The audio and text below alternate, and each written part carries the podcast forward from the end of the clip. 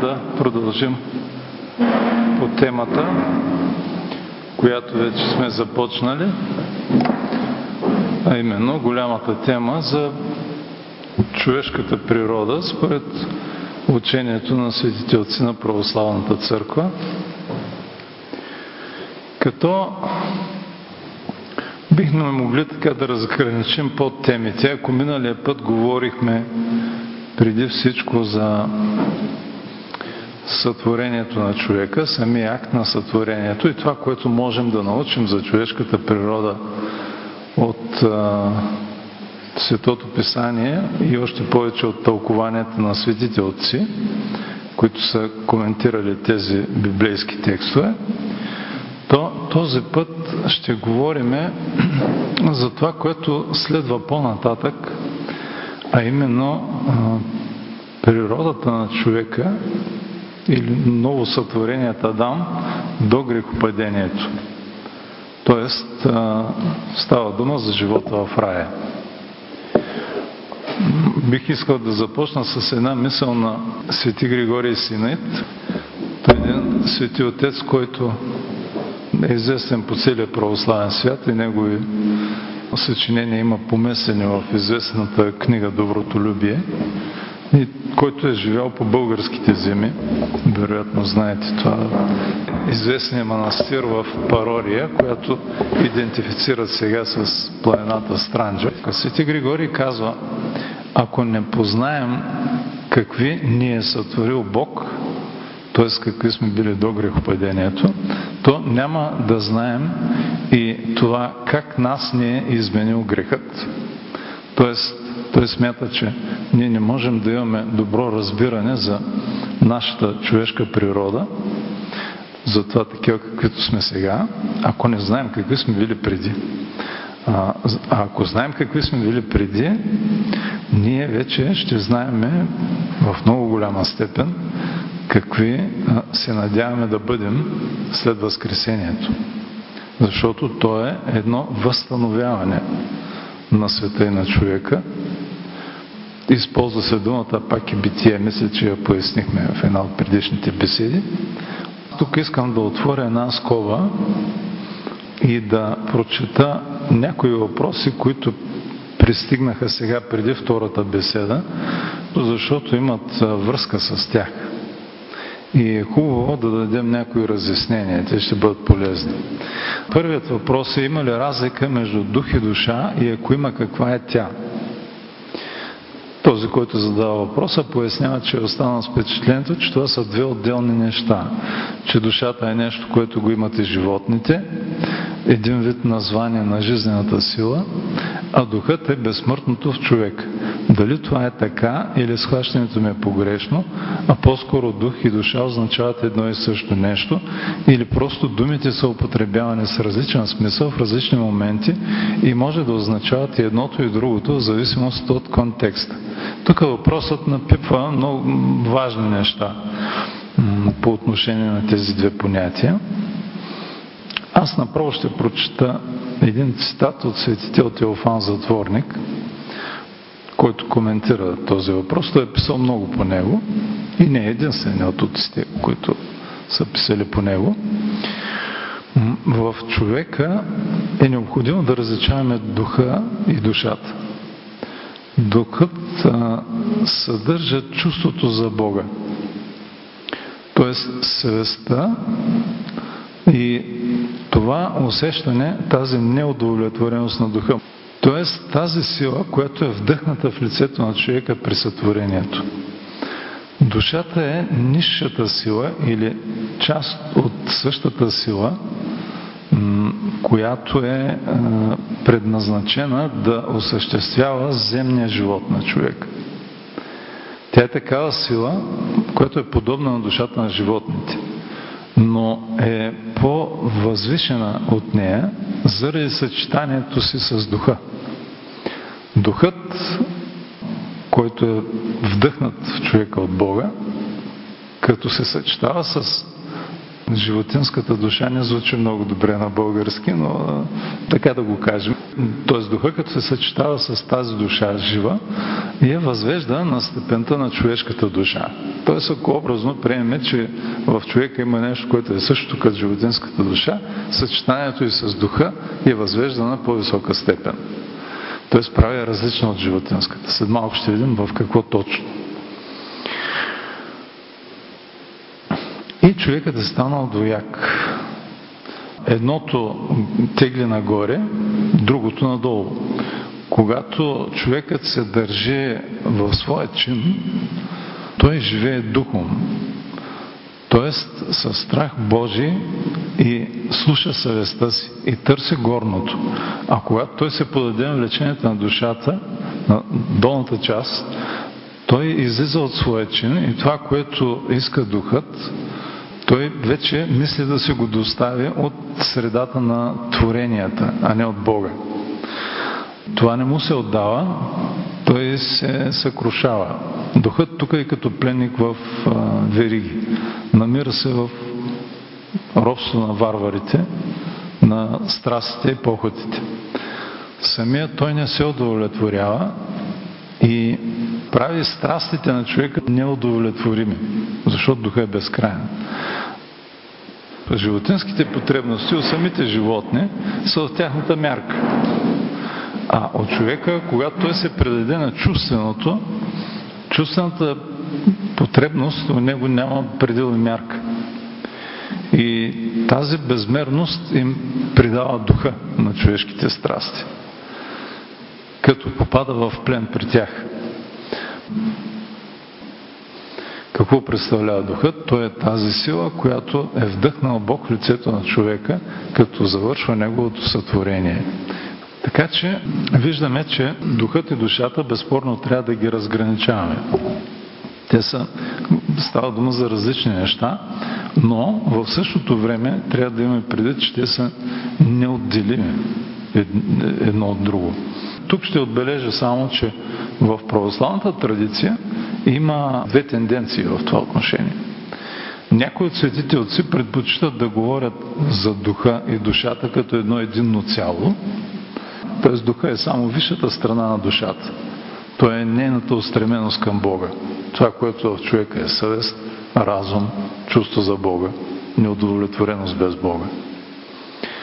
Другата тенденция, бихме могли да кажем, че е съществувала и в древност, но като че присъства по-осезаемо в руското богословие от 19 век на сетне, е да се говори за трите неща дух, душа и тяло, като съставки на човешката природа, като а, има едно по-силно разграничение между духа и душата. Но в крайна сметка светител Теофан, когато цитирах до сега и който е привърженик именно на втората тенденция, в богословската литература те се наричат съответно дихотомизъм и трихотомизъм, като светител Теофан, който е настоява по-скоро на второто, по-сериозното, по-голямото разграничаване между двете, самият той казва, че тук става дума само за терминологична разлика. Не става дума за някаква сериозна разлика по същество.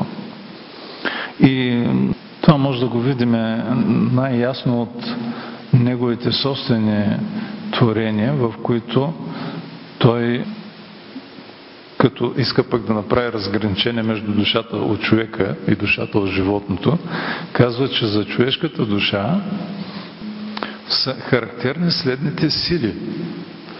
Разсъдък, разум и ум, воля, въображение, наблюдение, чувство, желание, вкус, става дума за естетическо възприятие, мисъл, памет, а също така сърце и съвест. Тоест, виждате, че тук той е изброил това, което първоначално отнася само към духа. А като се говори за сърце, естествено не става дума за сърдечния мускул, а става дума за нещо друго. Може би си струва да спрем вниманието си върху всички тези понятия, но, това ще го направим просто то всяко едно е, може да бъде предмет на отделна тема. Толкова много те са разглеждани в светоотеческата литература и такава важност имат. Мисля, че за сега горе-долу стана ясно какво е разграничението между душа и дух и ако има нужда нещо да поясним, казвайте. Ако не, аз ще мина на следващия въпрос. Ако пък между време се сетите, може да се върнем върху това. Вторият въпрос е също интересен. Каква е била целта в Едем да има дърво, чието плодове са забранени за ядене? Библията даже пише за две дървета. За познаване на доброто и злото, а така също и дървото на живота. Какво е представлявало дървото на живота и каква е била неговата цел? Каква е връзката на тези дървета с същността на човешката природа и човешкото предназначение, богоуподобяването, доколкото човек трябва сам да го постигне. Все пак земята е била създадена за човека и всичко би трябвало да е имало връзка с неговото предназначение.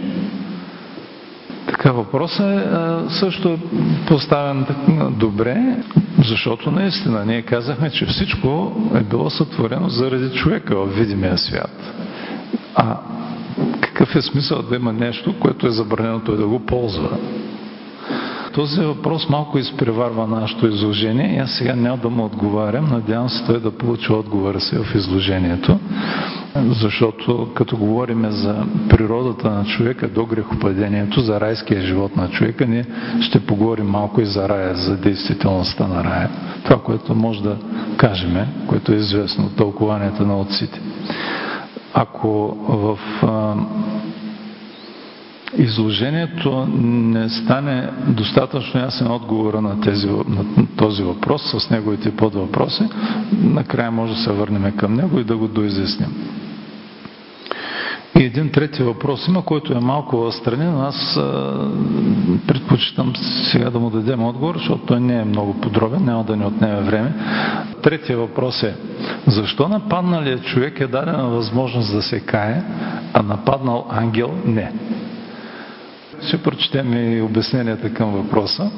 Разбира се, аз като човек може би не е редно да мисля за отчестта на демоните, за своята, но ми се заражда мисъл, вероятно със съдействието на същите, в скоби, че доколкото хората сме създадени последни, сякаш сме създадени материални, като един вид корекция на допусната от Бог грешка при създаването на ангелите, които нямат възможност да се каят.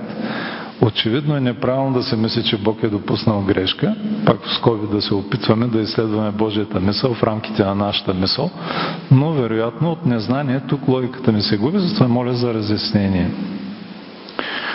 Да, така е. Според учението на църквата демоните не могат да се покаят. И то не с точка, от гледна точка на божествената благост, в смисъл, че тя е някак ограничена по отношение на тях, а от гледна точка на тяхната собствена развратеност. Но преди това, нека да кажем какъв е догматичният отговор, т.е. това, което църквата е приела като отговор на този въпрос. Той е даден от Свети Йоан Дамаскин в неговата известна книга, точно изложение на православната вяра. Та той там казва, ангелът е неспособен, има се предвид падналите ангели, към покаяние, затова защото е безтелесен. Човекът пък е получил възможността на покаянието заради немощта на тялото. Тоест, тук Светия Отец ни казва, че за разлика от чистите духове, хората са подложени на такива изкушения, на които те не са.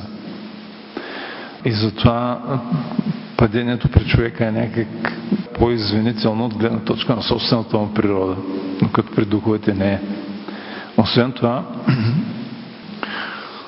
духовете също са имали избор като човек.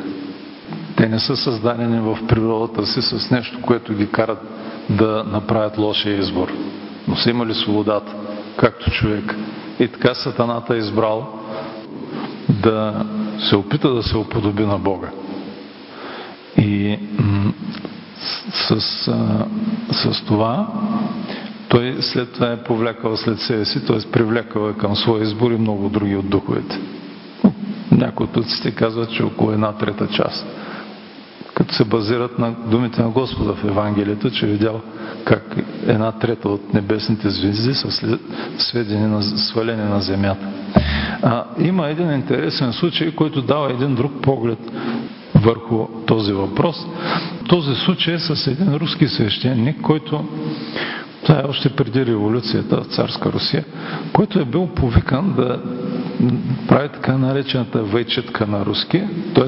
чете молитви за изгонване на, на бяс, от който човек е обладан. Този свещеник му се е отдал да влезе в пряк контакт с демона и да му задава въпроси. Имало между тях диалог. И а, злият дух така с гордост разказвал на свещеника каква е, каква е била битката между сатаната и архангел Михаил. А пък свещеник го питал, добре, каква полза от всичко това? Вие в ада ще бъдете вързани и ще бъдете мъчени на съда. Съд му отговорил, това няма да бъде скоро. А свещеника го посъветвал, ти се обърни към Бога и се покай. А бесът отговорил, той не ме приема или няма да ме приеме.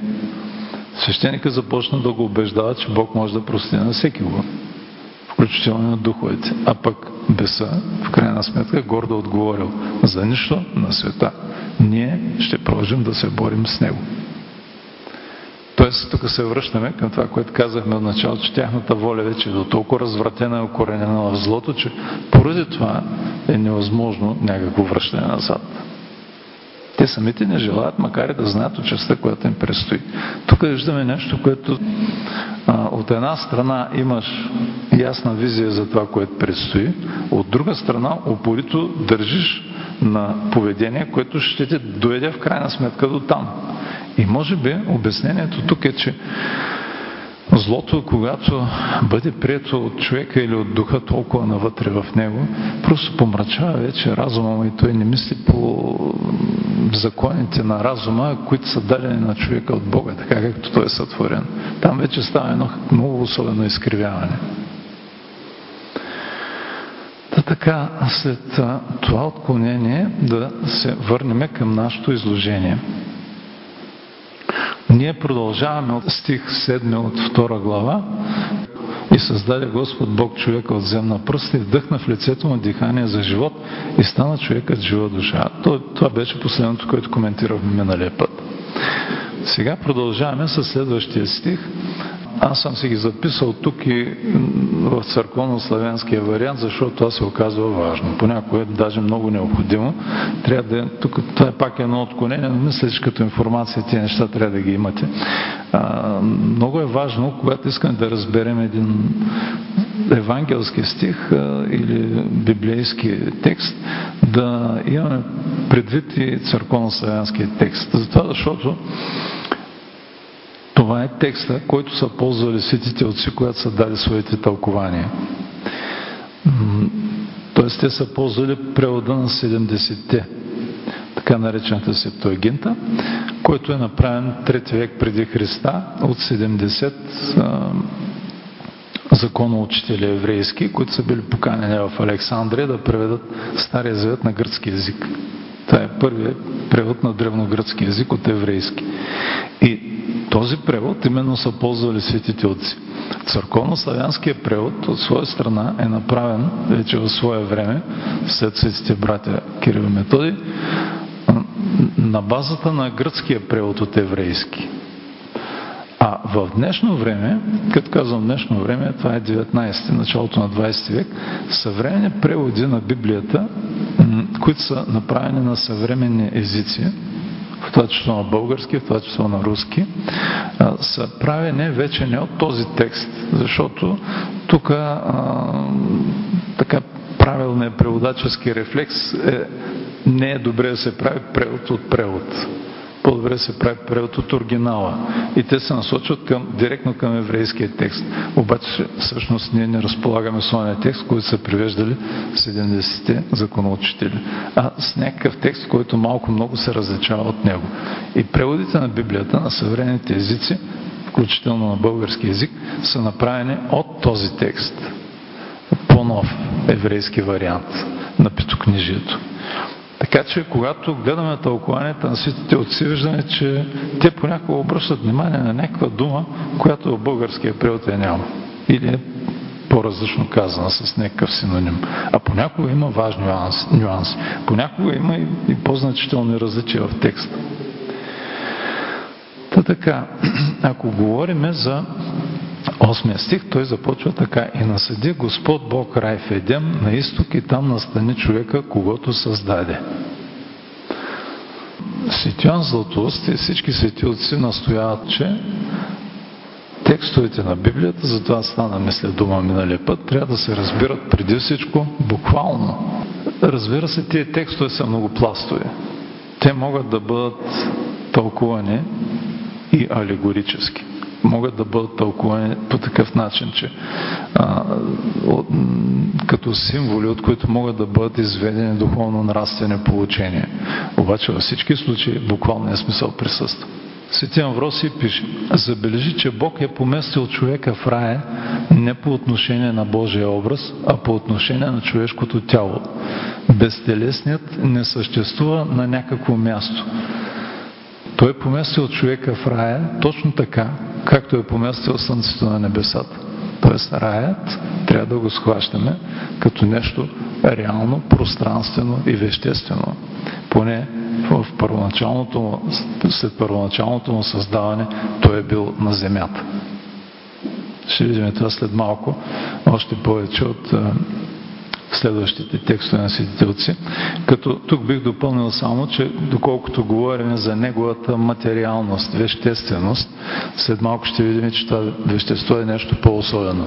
Не е познатата ни материя от нашия днешен свят. Нещо по-различно е.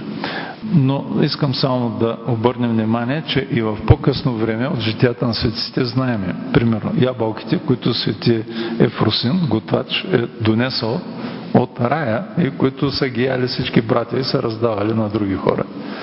Също така може да се припомниме от повествованието за успението на Света Богородица, че свети апостол Йоанн Богослов е предвождал погребалното шествие, като е носил в ръце клончето, което е било донесено Света Богородица от ангел от рая преди нейната кончина. Тоест, това са още и още свидетелства за тази вещественост и материалност на райската природа.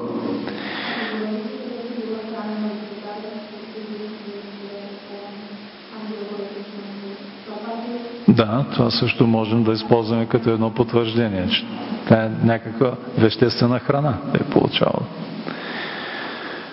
А, същото учи Светиян Златост. Заради това и блаженият Моисей е записал и името на това място – Едем. За да не могат обичащите пустословието да мамят простодушните слушатели и да казват, че раят е бил не на земята, а на небето и да бълнуват подобни митологии. Забележете обаче, че той говори в минало време. Е бил на земята, а не на небето. Не говори в сегашно време. Е на земята. Същото можем да, да съобразим, ако си спомним това, което казва светия апостол Павел, че той е бил взет, с тяло или без тяло не знае, отнесен до трето небе, в рая и разказва, всъщност не разказва. Казва, че там е чул такива неща, които не може да предаде. Тоест, от, това, от този разказ на светия апостол Павел виждаме, че рая е някъде, не на земята, а на трето небе. Същото виждаме и в разказа от житието на светия Андрей Юродеви, който също е бил грабнат и е възнесен на голяма височина. Тоест, излиза, че първоначалното местоположение на рая е било едно, на земята, а сега не е така. От кога? Това може би ще видим на някоя следваща беседа. Сега бих могъл да маркирам само така най-общо, че може би времето на Всемирния потоп е една времева граница, която дава разграничението между тези неща. Защото има и богослужебни текстове, които говорят за това, че водите на потопа целуват краката на Божествения рай. Тоест все още. А също знаем, това ще видим по-нататък от следващите текстове на книга Битие, че когато Адам и Ева били изгонени от рая, те можели да го виждат отвън. И те отначало отишли да живеят на друго място, не много далече от там. след това техните потомци се отдалечавали все повече. Божественият рай, още от самото начало, някои от отците казват, че се е намирал на някакво възвишено място, най-високото на земята.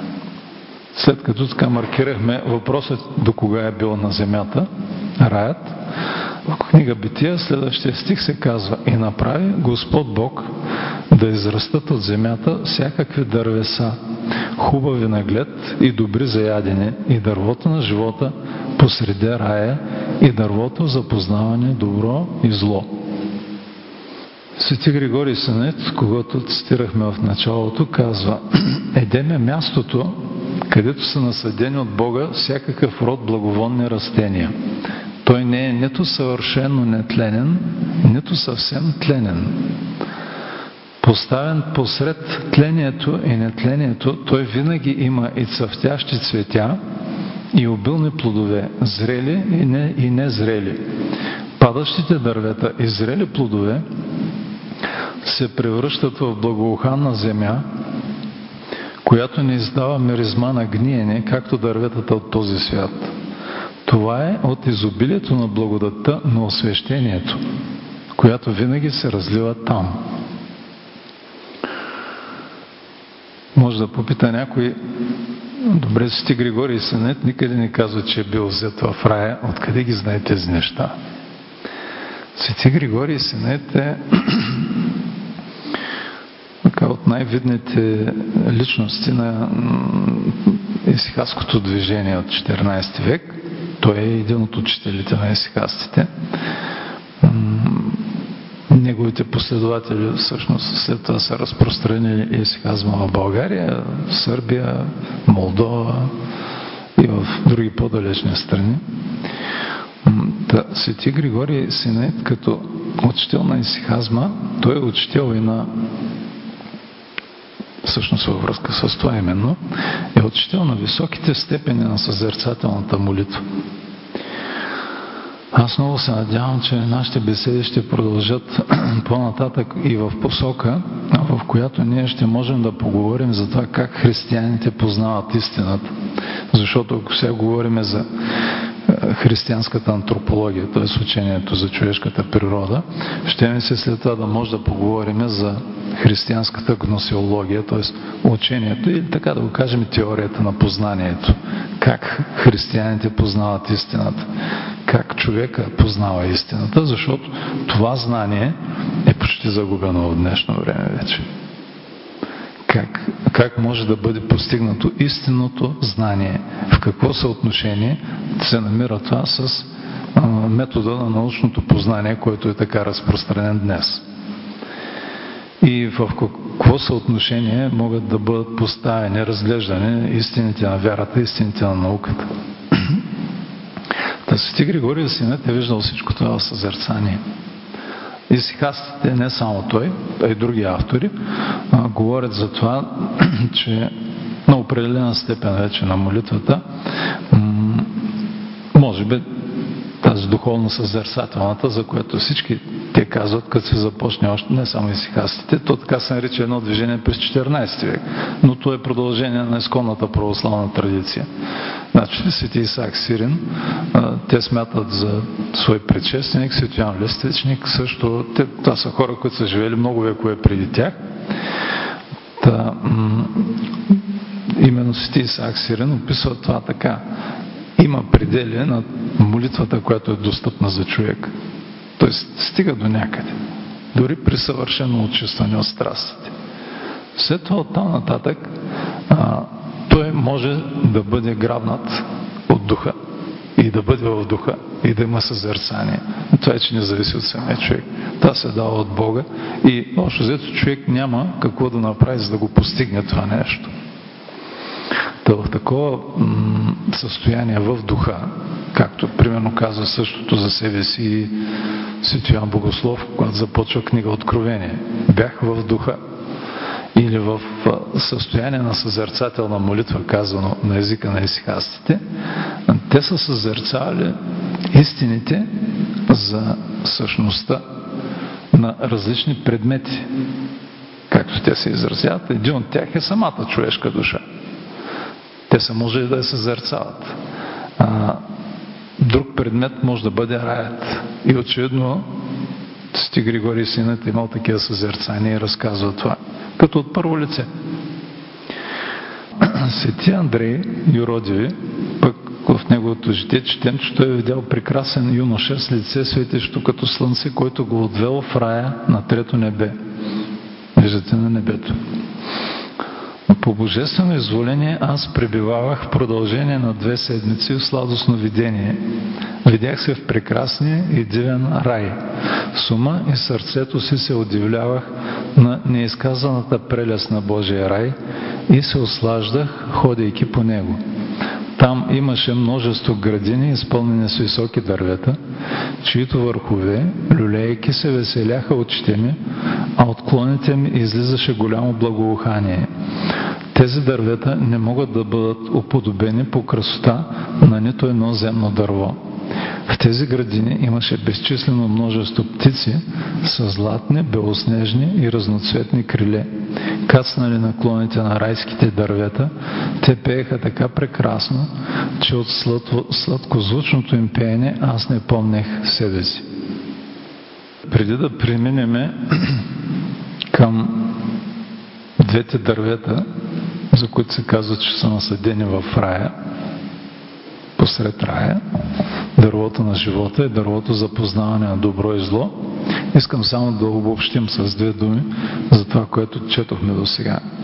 Ние от тези свидетелства на, свет, на светци разбираме, че райската природа, както казва свети Григорий Синет, не е била а, под, така подложена на тление, не е била подчинена на тлението, но не е била и напълно нетленна. Защото все пак той казва, има зрели плодове, които падат на земята, има дървета, които падат на земята, само че там няма тление, няма го, иначе казвам, няма гниене и разлагане.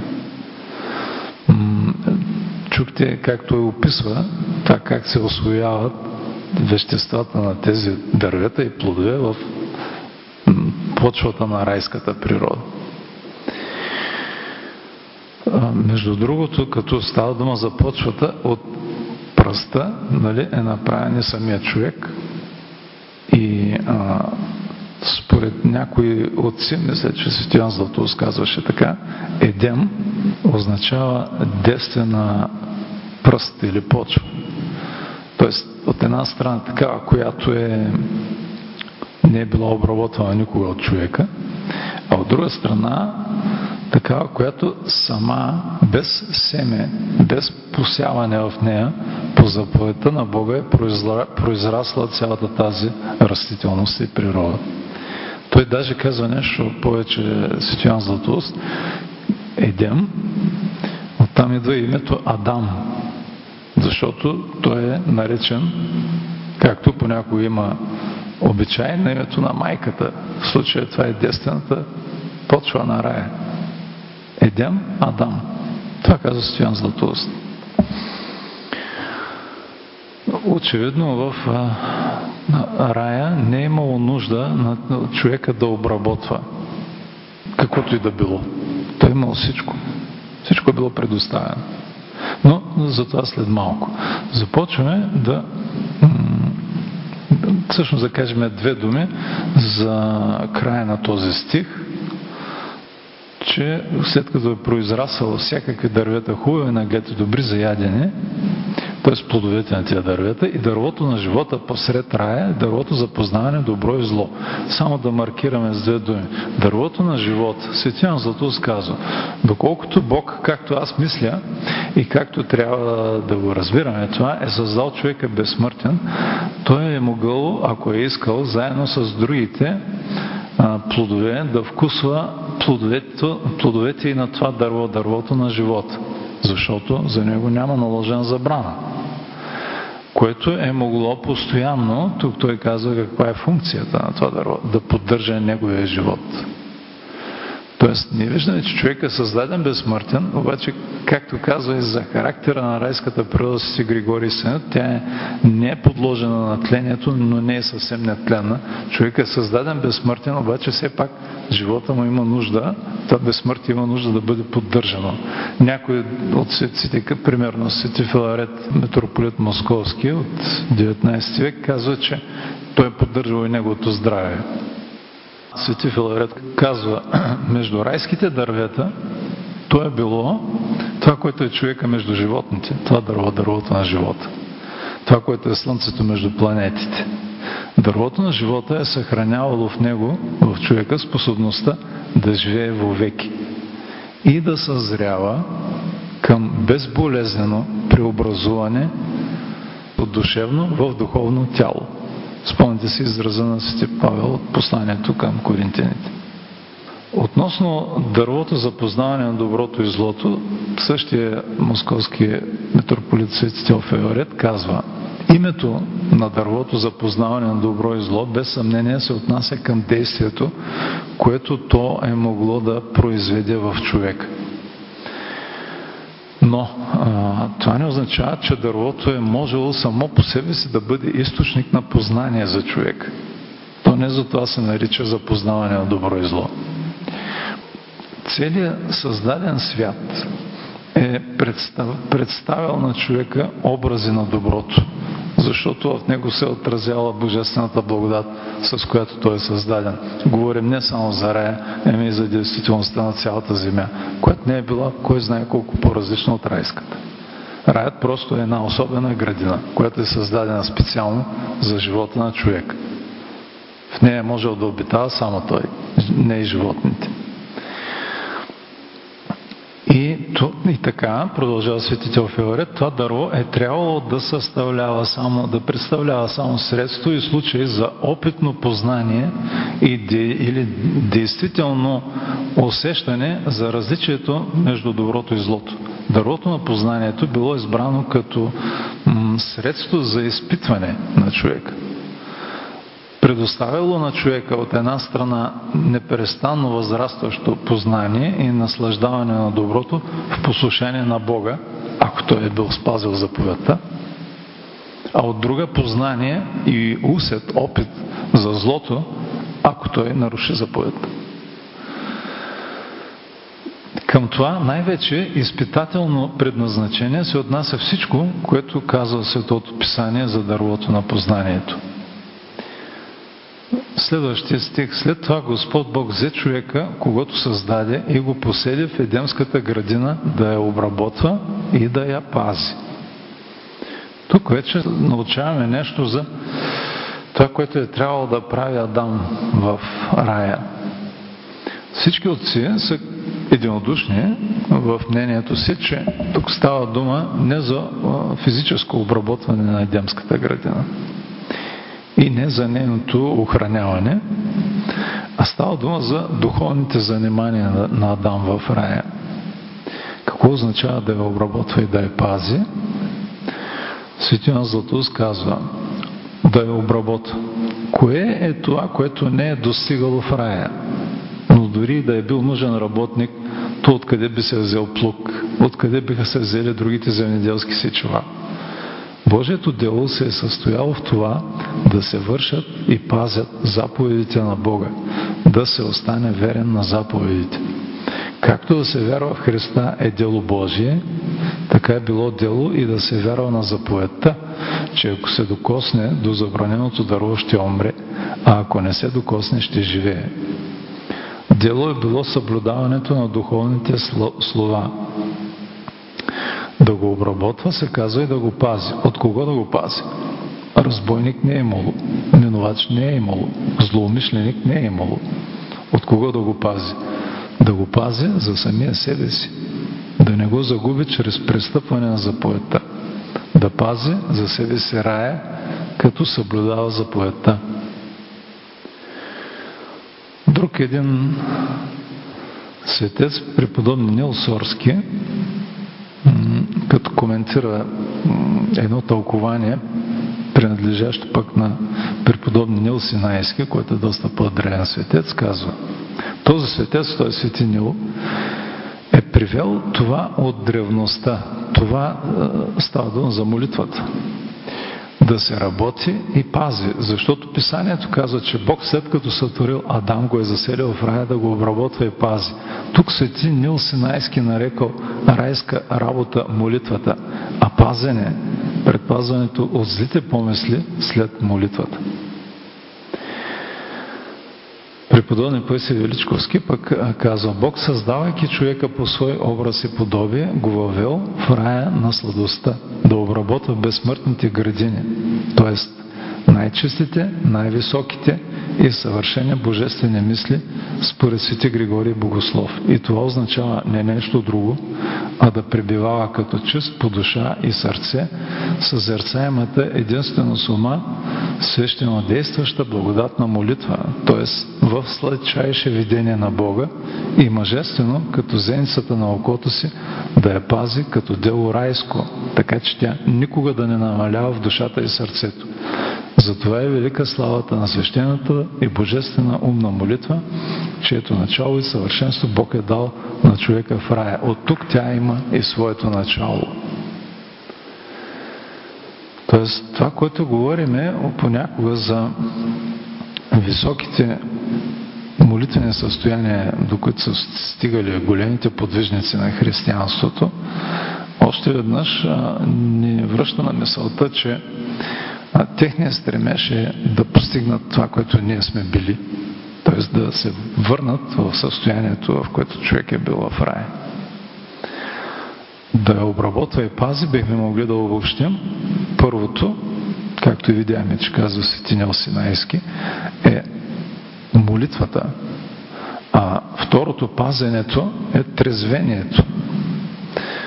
Има един текст на преподобния Исихи Иерусалимски пресвитер, който се нарича за трезвението и в който а, той е разгледано подробно като най-важното нещо, което трябва християнския подвижник да прави. На църковно-славянски тези две неща се наричат умна молитва и умно е делание. То второто може да се преведе може би най-сполучливо като духовен труд. Какво се състои и първото духовна молитва? Може би така е най-сполучливо, но за съжаление в новобългарските преводи на аскетическата светоотеческа литература нямаме утвърдени понятия, които да се използват стандартно най-често се случва да се е, чете умната молитва, просто без превод от църковна славянски. Но в какво се състои умното делане? Това е пазенето на ума от помислите, които идват. Тоест, това е пазенето на това, което човек е придобил в молитвения труд преди това. По-нататък повествованието ни казва и заповяда Господ Бог на човека и рече. Тук е, че идва заповедта. От всяко дърво в градината ще едеш, а от дървото за познаване добро и зло да не едеш от него, защото в който ден вкусиш от него, без друго ще умреш. Това, ако се спомниме, че е, всъщност хората Адам и Ева не са умрели след грехопадението, ще трябва да го обясним. Това не е една такава напразна заплаха, която не се е осъществила. Ще трябва да обясним какво точно означава тази смърт, но сега би било голямо отклонение. Точно ще му дойде времето по-нататък. Светият Йоан Дамаскин казва, Бог казва, от всяко дърво, което е в рая, ще ядеш. Като че ли мисля, обявявайки, чрез посредството на всички творения, т.е. всички тези дървета, всички тези плодове и, и всичко, което той вижда и ползва в рая, те са Божии творения, се възвесява и към мен Твореца, т.е. чрез тях познава и мене. И от всичко събери за себе си един плод, мене, който съм истинският живот. Всичко да ти принася плод. Живота и наслаждението в мене прави за себе си начало на своето собствено битие, защото по такъв начин ще бъдеш безсмъртен. Това казва Свети Дамаскин. И продължава, Бог е сътворил човека, живо същество, което тук, т.е. в настоящия живот, е ръководено по определен начин и преминаващо в друго място, т.е. в бъдещия век и възкликва висша степен на таинството, вследствие на своя стремеж към Бога става Бог. Обаче става Бог в смисъл на участие в Божествената светлина, т.е. благодат. А не защото преминава Божествената същност. Това уточнение, мисля, го направихме миналия път и то е важно. Така че тук в тези думи на Светиян Дамаскин виждаме дадена целта, смисълът на човешкия живот. Обожението. Това понятие трябва да го различаваме от обичайно използване термин обожение или обожествяване, което на съвременен език има съвсем други значения. Обожението означава именно това уподобяването. И сега разбираме ние, че уподобяването на Бога а, е имало като средство именно тази забрана. Това е отговора на въпроса. Защо е било забранено да се едят от плодовете на това дърво? Това е бил трудът, който е трябвало човека да започне да полага. Ако си спомняте от миналия път, говорихме, че той е създаден по образ Божий и е трябвало сам да се уподоби. Тук искам да внеса едно уточнение, ако миналия път не е станало много ясно, предполагам, че вие сами се досещате, но все пак да го кажем изрично, сам не означава без Божия помощ.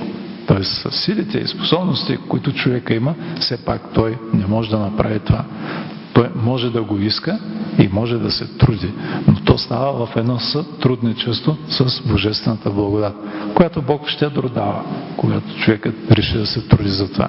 Така е на всяка стъпка в нашия духовен живот по пътя на нашето спасение. То става неизменно винаги в едно сътрудничество с Божествената благодат, която ние получаваме. Трудът е от нас, даването е от Бога. Как е било предвидено да стане това? Ако е била спазана заповедта, казват отците, ще е да има възхождане от слава в слава. Свети Василий Велики дори използва един такъв израз, че този свят, в който е бил поставен човека и в който и ние сме сега, въпреки че той се е изменил значително, на него трябва да гледаме най-вече като на училище и място за образование на човешките души. Така че тази забрана, този труд, който е даден на човека в рая, това е и първообраза на християнската аскеза. Т.е. всички, ние, т.е. всички тези трудове, които ние полагаме в нашия духовен живот. Това е молитвата, общото богослужение, изповедта, причастяването със светите тайни, защото всичко, което ние правим. Аскезата не е, тя обикновено се схваща от светския начин на мислене, като нещо много мрачновито, нещо много крайно, нещо много драстично. Това е аскет се нарича, някакъв голям постник, който не знаем защо, така изнорява тялото си. Обикновено от фанатизъм, така се смята. Аскезата, аскиси на гръцки означава упражнение. Тя представлява точно това упражняване в духовните трудове. Тук бих искал да прочетем един цитат от отец Серафим Роуз. Отначално човека е бил предоставен пътят на възхождане от слава в слава, от рая към положението на духовен обитател на небесата, чрез упражнения и изпитания, които Господ би му е изпращал, започвайки с заповедта да не вкусва единствено от дървото за познаване на добро и зло. Човекът е бил поместен в рая като в състояние промеждутъчно между небесата, където могат да обитават само чисто духовните, и земята способна на тление, като пояснява тленна тя е станала, както ще видим заради неговото грехопадение. Какво е било тогава дървото за познаване на добро и зло и защо то е било забранено за Адам? Ние повечето от нещата вече и казахме, той завършва с този въпрос и привежда един цитат на Сти Григорий Богослов, според когото в рая Бог е дал на Адам закон за упражняване в свободата. Законът е бил заповедта от кои растения да се ползва и до кое растение да не се докосва. Последното е било дървото на познанието и е насъдено то незлонамерено и е забранено не от завист, да не се отварят тук устата на богоборците, богоборците и да не подражават на змията. Напротив, то е било добро за употребяващите го благовременно. Защото това дърво, по мое мнение, тук отварям пак една скоба, Сти Григорий Богослов дава, така да се каже, символично тълкование тук на дървото на живота. Значи, тук се отклоняваме от буквалния смисъл и виждаме един друг пласт на смисъла. По мое мнение, казва си Григорий Богослов, е било съзерцанието. Казахме някои неща за съзерцателната молитва, към което могат да пристъпват безопасно само опитно усъвършенствалите си.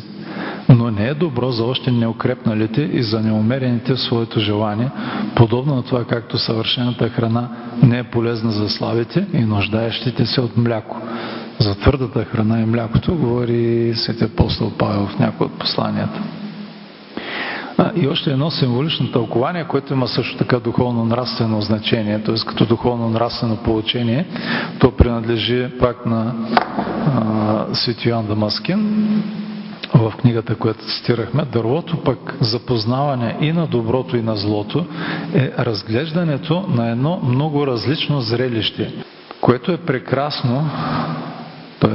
това съзерцаване, разглеждането, за хора съвършени и стоящи твърдо в божественото съзерцание, тъй като разкрива великолепието на Твореца. То е прекрасно за хора, които не са застрашени от преминаване в друго по-лошо състояние тъй като по силата на продължителното упражняване са привикнали към такъв род съзерцание, но то съвсем не е прекрасно за хора още млади и в голяма степен подвластни сластолюбиви желания, които обикновено ги привличат към себе си и а, ги разсейва грижата за собственото тяло, вследствие на тяхното неустойчиво пребиваване в това, което е по-превъзходно и вследствие на това, че те не са се още утвърдили здраво в привързаността към единствено прекрасното. Тук може да си припомним, че отшелническия живот е бил забраняван на по-младите монаси, които са имали тъкмо такъв стремеж. Казвало им е, че е било рано за тях. Те трябва да поживеят доста дълго в монашеското общежитие, за да може всички страсти, които се крият в тях, да се проявят в взаимоотношенията с другите хора, с братята. За нас това въжи в взаимоотношенията с хората в света и да бъдат малко по малко преодоляни излекувани всички тия немощи, едва тогава може да се мисли за това по-високо нещо. Преди това е много опасно. Обикновено се изпада в прелест.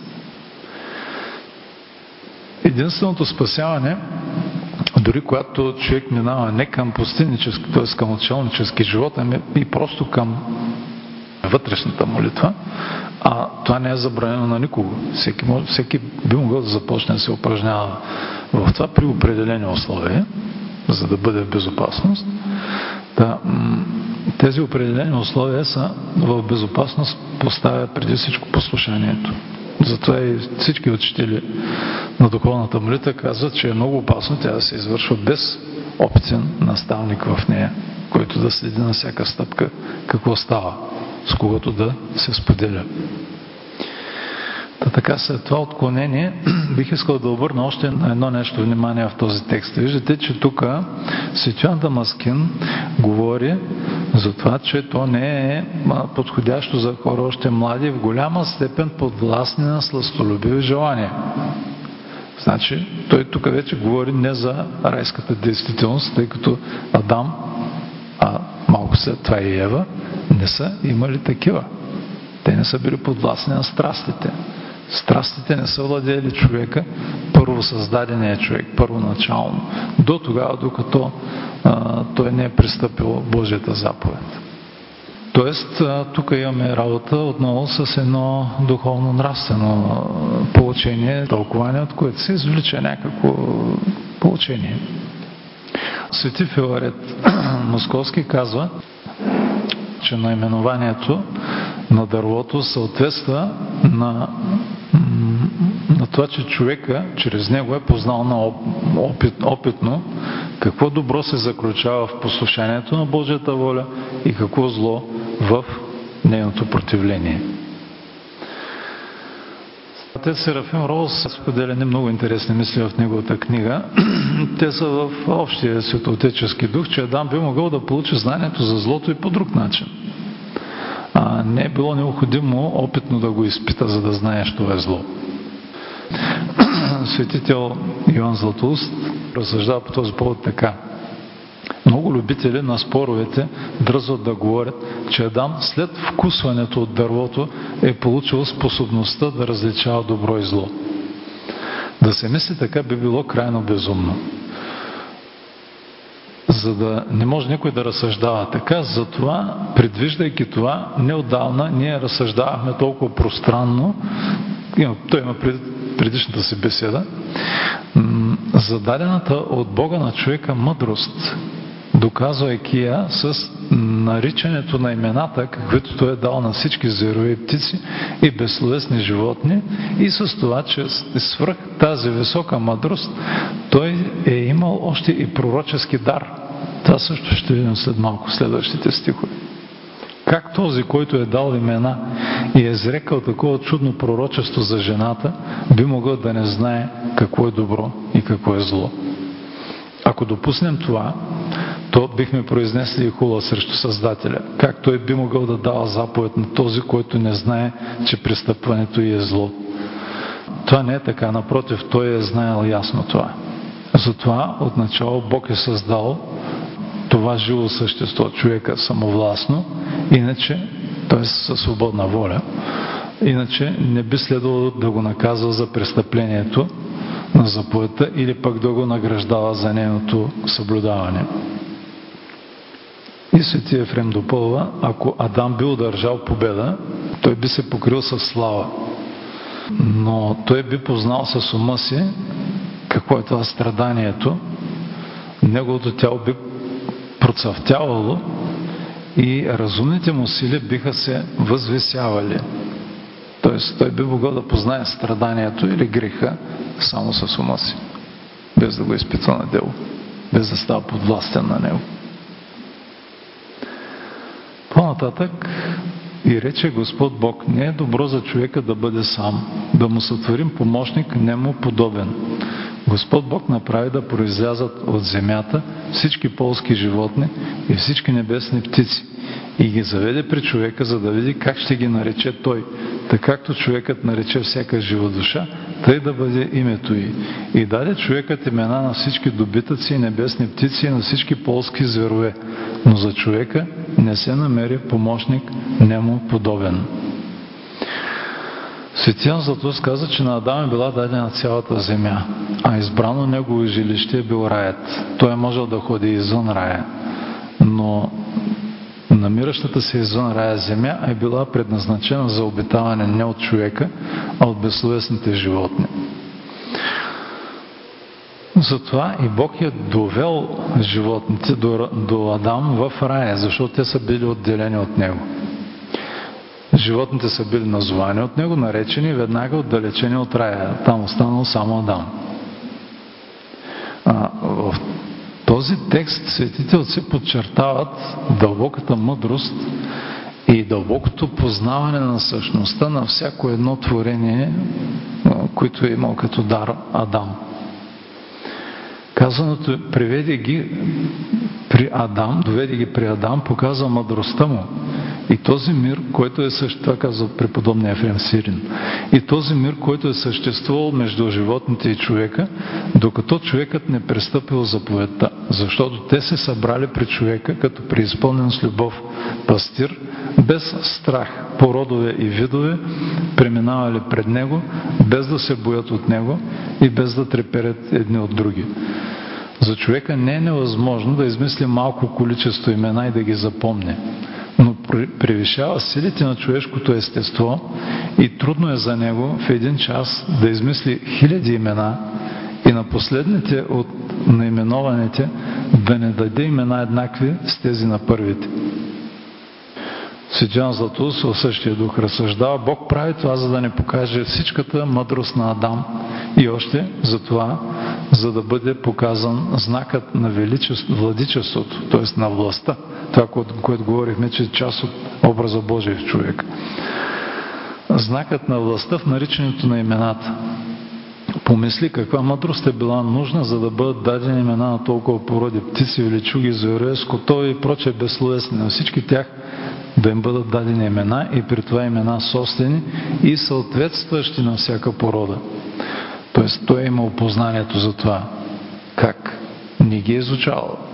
Не е преминал нали, един курс на обучение, както ние в нашото първоначално средно и висше образование.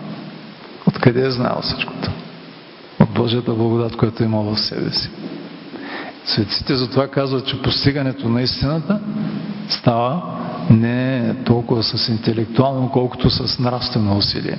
Когато човек почиства душата си от страстите, в продължение на този духовен труд, той се издига все повече, има все по-съвършено познание.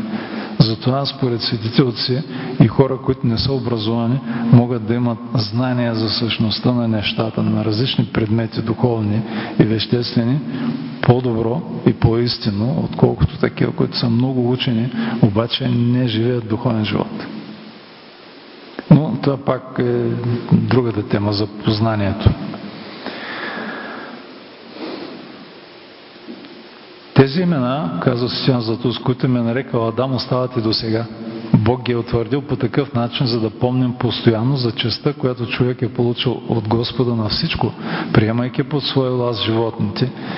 И причината за отнемането на тази чест се приписва на самия човек, който чрез греха е изгубил властта си. Светия Авроси отново дава тук едно а, нравствено тълкование, символично. Полските зверове и небесните птици, доведени до Адам, са нашите неразумни чувства – защото зверовете и животните представляват различни страсти на тялото, както по-силните, така и по-умерените. Бог ти е дарувал властта да бъдеш способен да отличаваш с помощта на трезвото разсъждение вида на всички, без изключение предмети, за да те подбуди да разсъдиш за всички тях – Бог ги е призовал всички тях пред Твоето внимание, за да осъзнаеш, че Твоето ум се явява върховен по отношение на всички тях. По-нататък библейският текст продължава с следващия стих, който говори за създаването на жената. И даде Господ Бог на човека дълбок сън и когато заспа той, взе едно от ребрата му и запълни онова място с плът. И създаде Господ Бог от реброто, взето от човека жена и я заведе пред човека. Тук отец Серафим Роуз казва, че ако някой е изкушен да схваща като алегория или символично библейския текст, тук може би изкушението е едно от най-силните. А, тъй като нали, буквалното схващане на текста изиска наистина вяра. Но всички отци на църквата ни уверяват, че той трябва да бъде схващан именно буквално. Така Светия Амвросий казва, жената е била създадена, видяхме, че той е склонен да дава символични и нравствени тълкования. Но тук дава буквалното тълкование на текста. Жената е била създадена от реброто на Адам. Не е била създадена от същата тази, тая земя, от която е бил съставен той. И дава обяснение защо. За да можем да осъзнаем, че телесното естество на мъжа и на жената е тъждествено, независимо от различението по пол. И че източникът на размножение на човешкия род е бил един по тази именно причина мъжът не е бил създаден заедно с жената и в началото не са били сътворени двама мъже и две жени, но първо мъжът, а след това жената. Бог е пожелал човешкото естество да бъде установено като единно. И така, от самото, самото начало на човешкото племе, той е изключил възможността за възникването на множество различаващи се естества. Обърнем внимание на това, че той не е взел част от душата на Адам, но ребро от тялото му.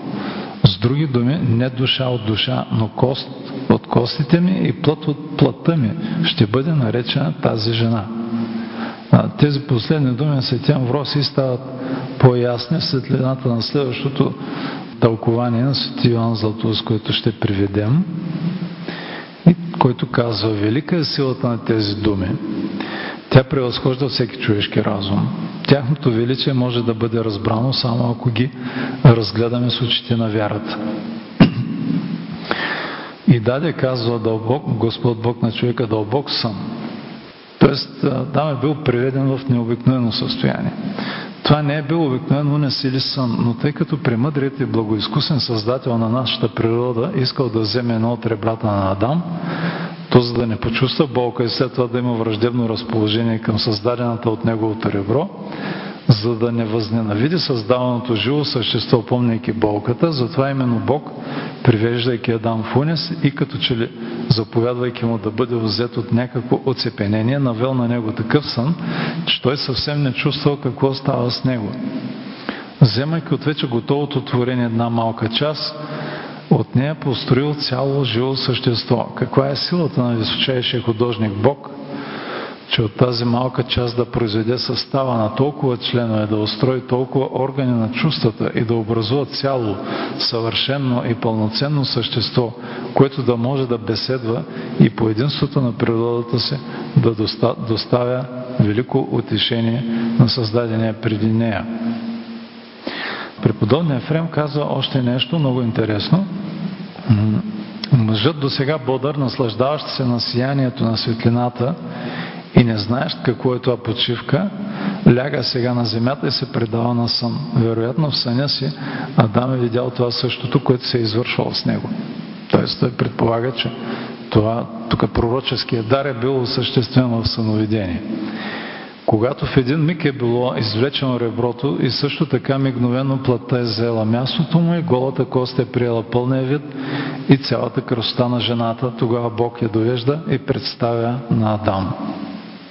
Виждаме, че всички светилци единодушно разсъждават в такава посока, че човешката природа като единно цяло от душа и тяло е единна. Тоест, половото различие не се отнася до, до това, което е Божият образ в човек.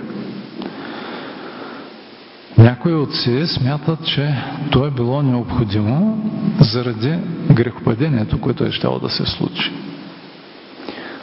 Тоест, било е необходимо да бъде заложено половото различие, различие каквото е съществувало в създадения животински свят. За да може след това да бъде достъпно, да бъде достъпен за човека такъв начин на размножение. Когато Ева е била доведена пред Адам, той казва и рече човекът, ето това е кост от костите ми и плът от плътта ми. Тя ще се нарича жена, защото е взета от мъжа си. Затова ще остави човек баща си и майка си и ще се прилепи към жена си и ще бъдат двамата една плът. Това е наистина са пророчески думи, защото тук той говори и вижда се за брачния съюз, какъвто до тогава не е имало и за какъвто Бог не е говорил. Макар, че е имал заповедта да, се, да растат, да се размножават и нарастват, както видяхме миналия път. Но всички свети отци са категорични, че в райското състояние, до грехопадението, между Адам и Ева, Ева не е имало а, такова брачно съжителство, каквото на нас не е познато. Те са живели, казват, като ангели. И дори не са имали такова привличане, защото са били неподвластни на страстите. Те не са имали такова желание плътско помежду си. Светион Златус разсъждава а, много интересно Откъде му е дошло на ум да каже това? Откъде е узнал той бъдещето и това, че човешкият род ще се размножи? Откъде му е станало известно, че ще има съвокупление между мъжа и жената? Нали то е станало след падението? А до тогава хората са живели в рая като ангели. Не са се разпалвали от поход и от други страсти, не са били обременени от телесни нужди. Но бидейки създадени напълно нетленни и безсмъртни, не са се нуждаели даже от прикриване с дреха. Кажи ми тогава, откъде му е дошло на ум да говори това? Не е ли явно, че той, бидейки преди пристъпването на заповедта, причастен на пророческата благодат, е видял всичко това с духовните си очи? Последният текст от тази глава е и бяха двамата голи Адам и жена му и не се срамуваха. Отците казват единодушно, примерно преподобния Ефрем, те не са се срамували, защото са били облечени в слава. Светиан Златоуст, почти същото. Докато не ги е бил надмогнал грехът и непослушанието, те са били облечени в слава свише и затова не са се срамували. След нарушаването на заповедта е произлязал и срамът и съзнанието за голота.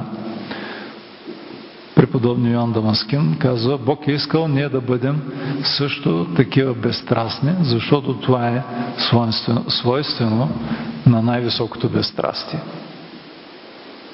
Някои светци са достигали такова безстрастие още в земния си живот.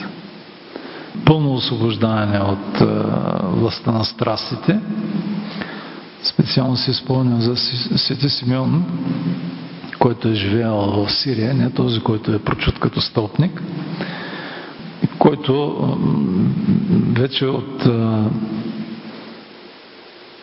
определено време насетне в духовния си път е бил постигнал такова безстрастие, че не е можело да бъде съблазнен от никаква гледка, имам предвид на женско тяло или на жена. Той даже и родствал понякога и така е попадал в такива ситуации, които биха били много съблазнителни за всеки един нормален човек. Но с поведението се е показало, че той, той е абсолютно неподвластен на тази страст. Така че някои светци са ни дали пример за това как, по какъв път може да се върнем в това състояние, как можем да го достигнем. Като обобщение на всичко, което казахме до тук за човешката природа, бихме могли да приведем едни думи на преподобния Серафим Саровски, които част от тях той е казал в известната му беседа с Мотовилов, Николай Мотовилов, на когото е обяснявал какво означава човек да бъде в духа и понеже Мотовилов се питал, да, да, ама не разбирал, искал да му обясни още нещо, задава още въпроси, накрая Свети Серафим е измолил от Бога той да почувства това осезателно, да почувства какво означава да си в духа да бъдеш в Божията благодат. Та, по време на тази беседа, освен другото, Свети Серафим е казал и по отношение на Адам, на първосъздадения човек в неговото райско състояние. Адам е бил сътворен неподлежащ до тогава на действието на нито една от сътворените от Бога стихии. Тук научаваме нещо друго, много интересно. Така че нито водата е можела да го удави, нито огънят го е горил, нито земята е можела да го погълне своите пропасти, нито въздухът е можел да му навреди с каквото и да било свое действие. Всичко му е било покорено като на Божий любимец, като на цар и владетел на тварите. И всичко му се е любовало като на все съвършен венец на Божиите творения. Тук аз се спомням и евангелското повествование, как възкръсналия Господ Исус Христос влиза с тяло при заключените врати сред своите ученици. А, разбира се, някой би могъл да каже, той е Бог, за него всичко е възможно, но аз мисля, че тук по-скоро можем да видим пример на това какви качества има това тяло, възкръсналото тяло, защото Господ е възкръснал с нетленното тяло, както и ще бъдат възкресени всички тела. А не с това тленно тяло, в което е живял до страданието и кръсната смърт.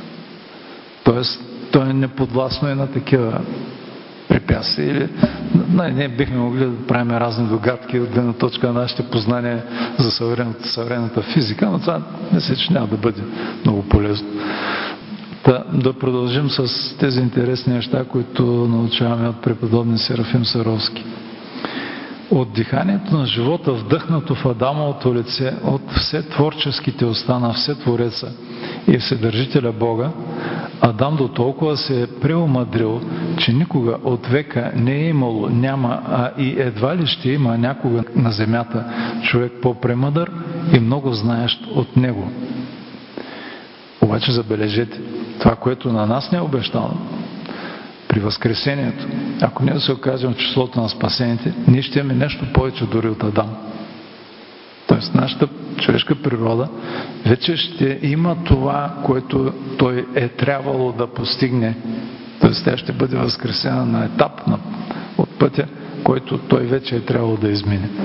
Макар, че след Възкресението, както казват много от отците, и в вечния живот хората ще бъдат различни. Както има разлика между Слънцето, Луната и звездите, пък и всяка звезда, казва един от светите отци на небето, сияе с различна светлина. Има много ярки, има и по-скромни. Според това, което ние сме правили тук в земния си живот.